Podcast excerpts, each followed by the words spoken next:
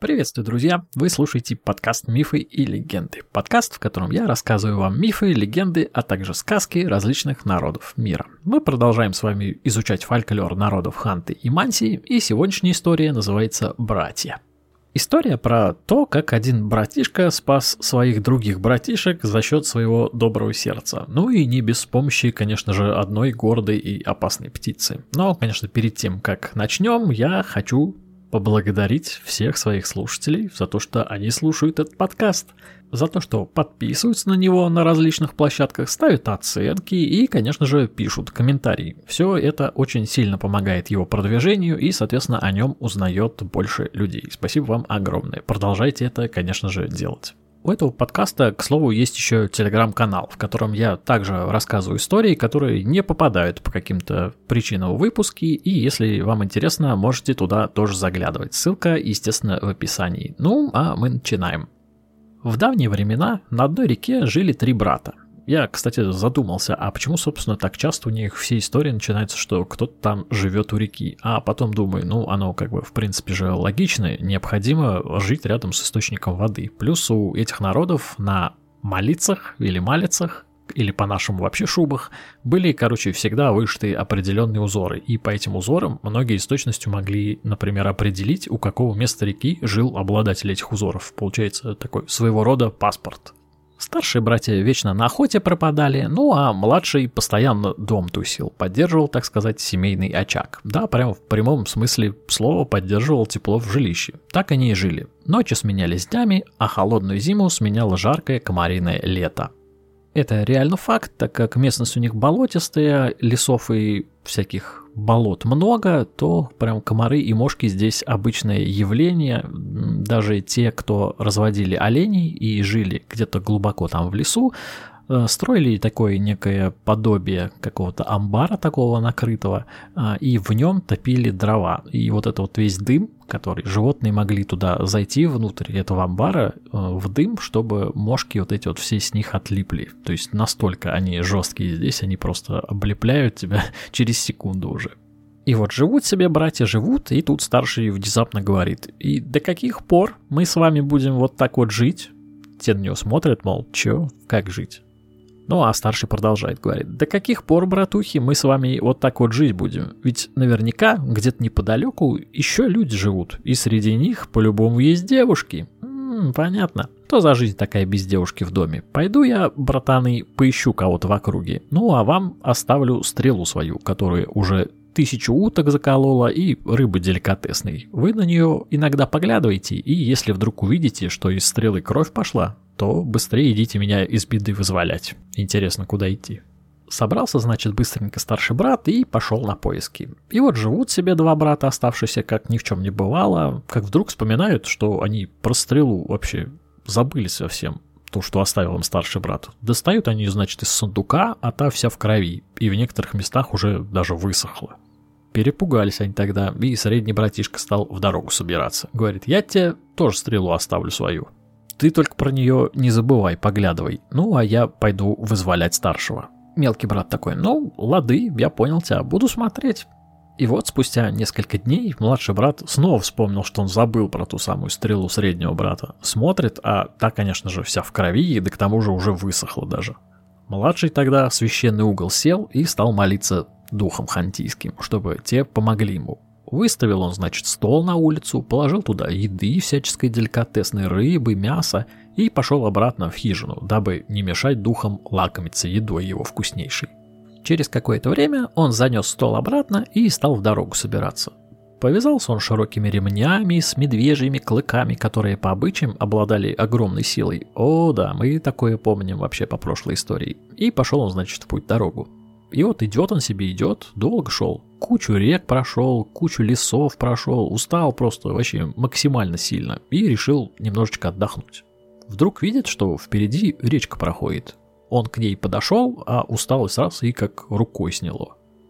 «Ого, ничего себе», — подумал младший, — «волшебный, что ли?»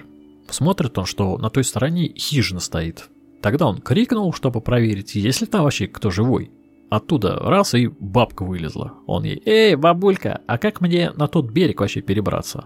Ну, бабка такая смотрит на свою лодку, которая стоит на берегу, и такая раз, прыгает в нее, и буквально за 5 грибков уже к нему подплыла. Вообще мощнейшая бабка какая-то. Подплывает она, значит, к берегу, где младший стоит, и говорит: ну, садись. Ну, он, значит, заходит в лодку, а бабка ему говорит: ты только на середину не садись, там святое место, садись лучше на нос. Тогда младший смотрит на нее и говорит: бабуль, ты, наверное, какая-то тупенькая, если я на нос сяду, лодка этим носом в землю уйдет, и я утону. И демонстративно такой прошел на середину лодки и сел. Ну, бабка, естественно, нам глаза закатила, типа как Роберт Дауни-младший, так говорит: ну и куда ты идешь, из каких краев, глаза у тебя прям огнем горят каким-то. Иду я, бабуленция, братьев своих искать, может, ты видела кого-нибудь тут? Не, говорит бабулька, никого не видела, живу тут давно, но никого вообще в жизни никогда не видела. И раз такая глаза в сторону отвела, а мелкий заметил.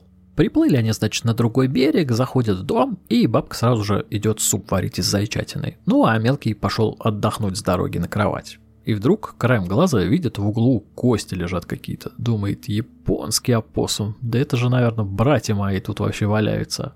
Надо за этой бабкой понаблюдать.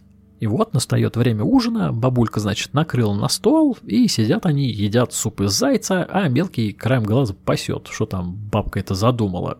И вдруг бабка-то вообще размахивается и швыряет в него черепом заячьим. Ну, мелкий уже был, конечно же, к такому готов, успел увернуться и в ответ залепил бабке меж глаз, да так, что та вообще не перенесла такого удара. После этого он разжег костер помощнее и туда эту бабку и засунул. Ого, мрачнуха какая вообще. Сидит он, значит, на улице после всей этой истории и думает: ну и что же ему теперь вообще делать-то? Пошел, значит, прогуляться. Слышит вдруг на дереве птицы какие-то кричат. Думает: ого, наверное, голодные, может, родители бросили. Соорудил он, значит, сачок, выловил пару рыбёх и полез на дерево. Залезает и видит, действительно, сидят маленькие орлята такие голодные. Всех он, значит, накормил, вообще всех прям, прям красавчики маленькие, погладил. И уже собрался был спускаться, как вдруг один из птенцов ему заявляет: от души, бро, но лучше, конечно, на тебе спрятаться. Там вон наши родители уже летят, и если они тебя увидят, то убьют тебя сразу же. Но мелкий, значит, спустился и залег в кустах. Тут прилетают орлы с большими зайцами в лапах и начинают кормить своих детей. А те отказываются, мол, не, мы вообще сыты уже. Тогда орлы спрашивают: это что за дела такие, почему сыты? А нас добряк один рыбкой угостил. Орлы тогда говорят: ого, ничего себе, действительно добряк. Красавчик просто, а где он вообще? Надо же его отблагодарить, этого чужака. Да вон он, в кустах, говорят птенцы. И мелкий, услышав это, сразу же выбрался из кустов. Тогда орлы спустились к братишке этому и говорят: ну, спасибо тебе, братан. Проси у нас вообще, что хочешь, мы все исполним. Мы тут решаем вообще все проблемки. Да ничего, говорит младший, мне не нужно от вас, братцы орлы. Мне бы, говорит, только вот братьев моих вернуть к жизни. Но съела их бабка вон кривая из той избы. Одни кости оставила. Ну, орлы в свою очередь такие: да вообще не вопрос, пацан. Им живая вода нужна. Но где она, знает только ворон, живущий неподалеку. Сейчас мы слетаем к нему, ну а ты пока присмотри за нашими детками. Такие вообще, да, гангстеры. Сейчас все порешаем, сейчас вообще без проблем, пацанчик, все будет. Смахнули, значит, птицы крыльями и стартанули к всезнающему ворону. Прилетают к ворону, а тот тоже сидит в гнезде с детьми своими. Орлы, значит, с ноги залетают к нему в гнездо, хватают птенцов и говорят: ну, неси нам живой воды и мертвой, иначе всех вас тут положим. Ну, ворон, естественно, полетел и принес 2 сосуда. Один орел, значит, раздербанил маленького ворона и говорит: ну-ка, полей. Полил, значит, ворон птенца, и у того раз все раны зажили. Красавчик ворон, говорят орлы, и полетели обратно. Прям мафия какая-то вообще получается. Заложники, выкуп вообще хитрово.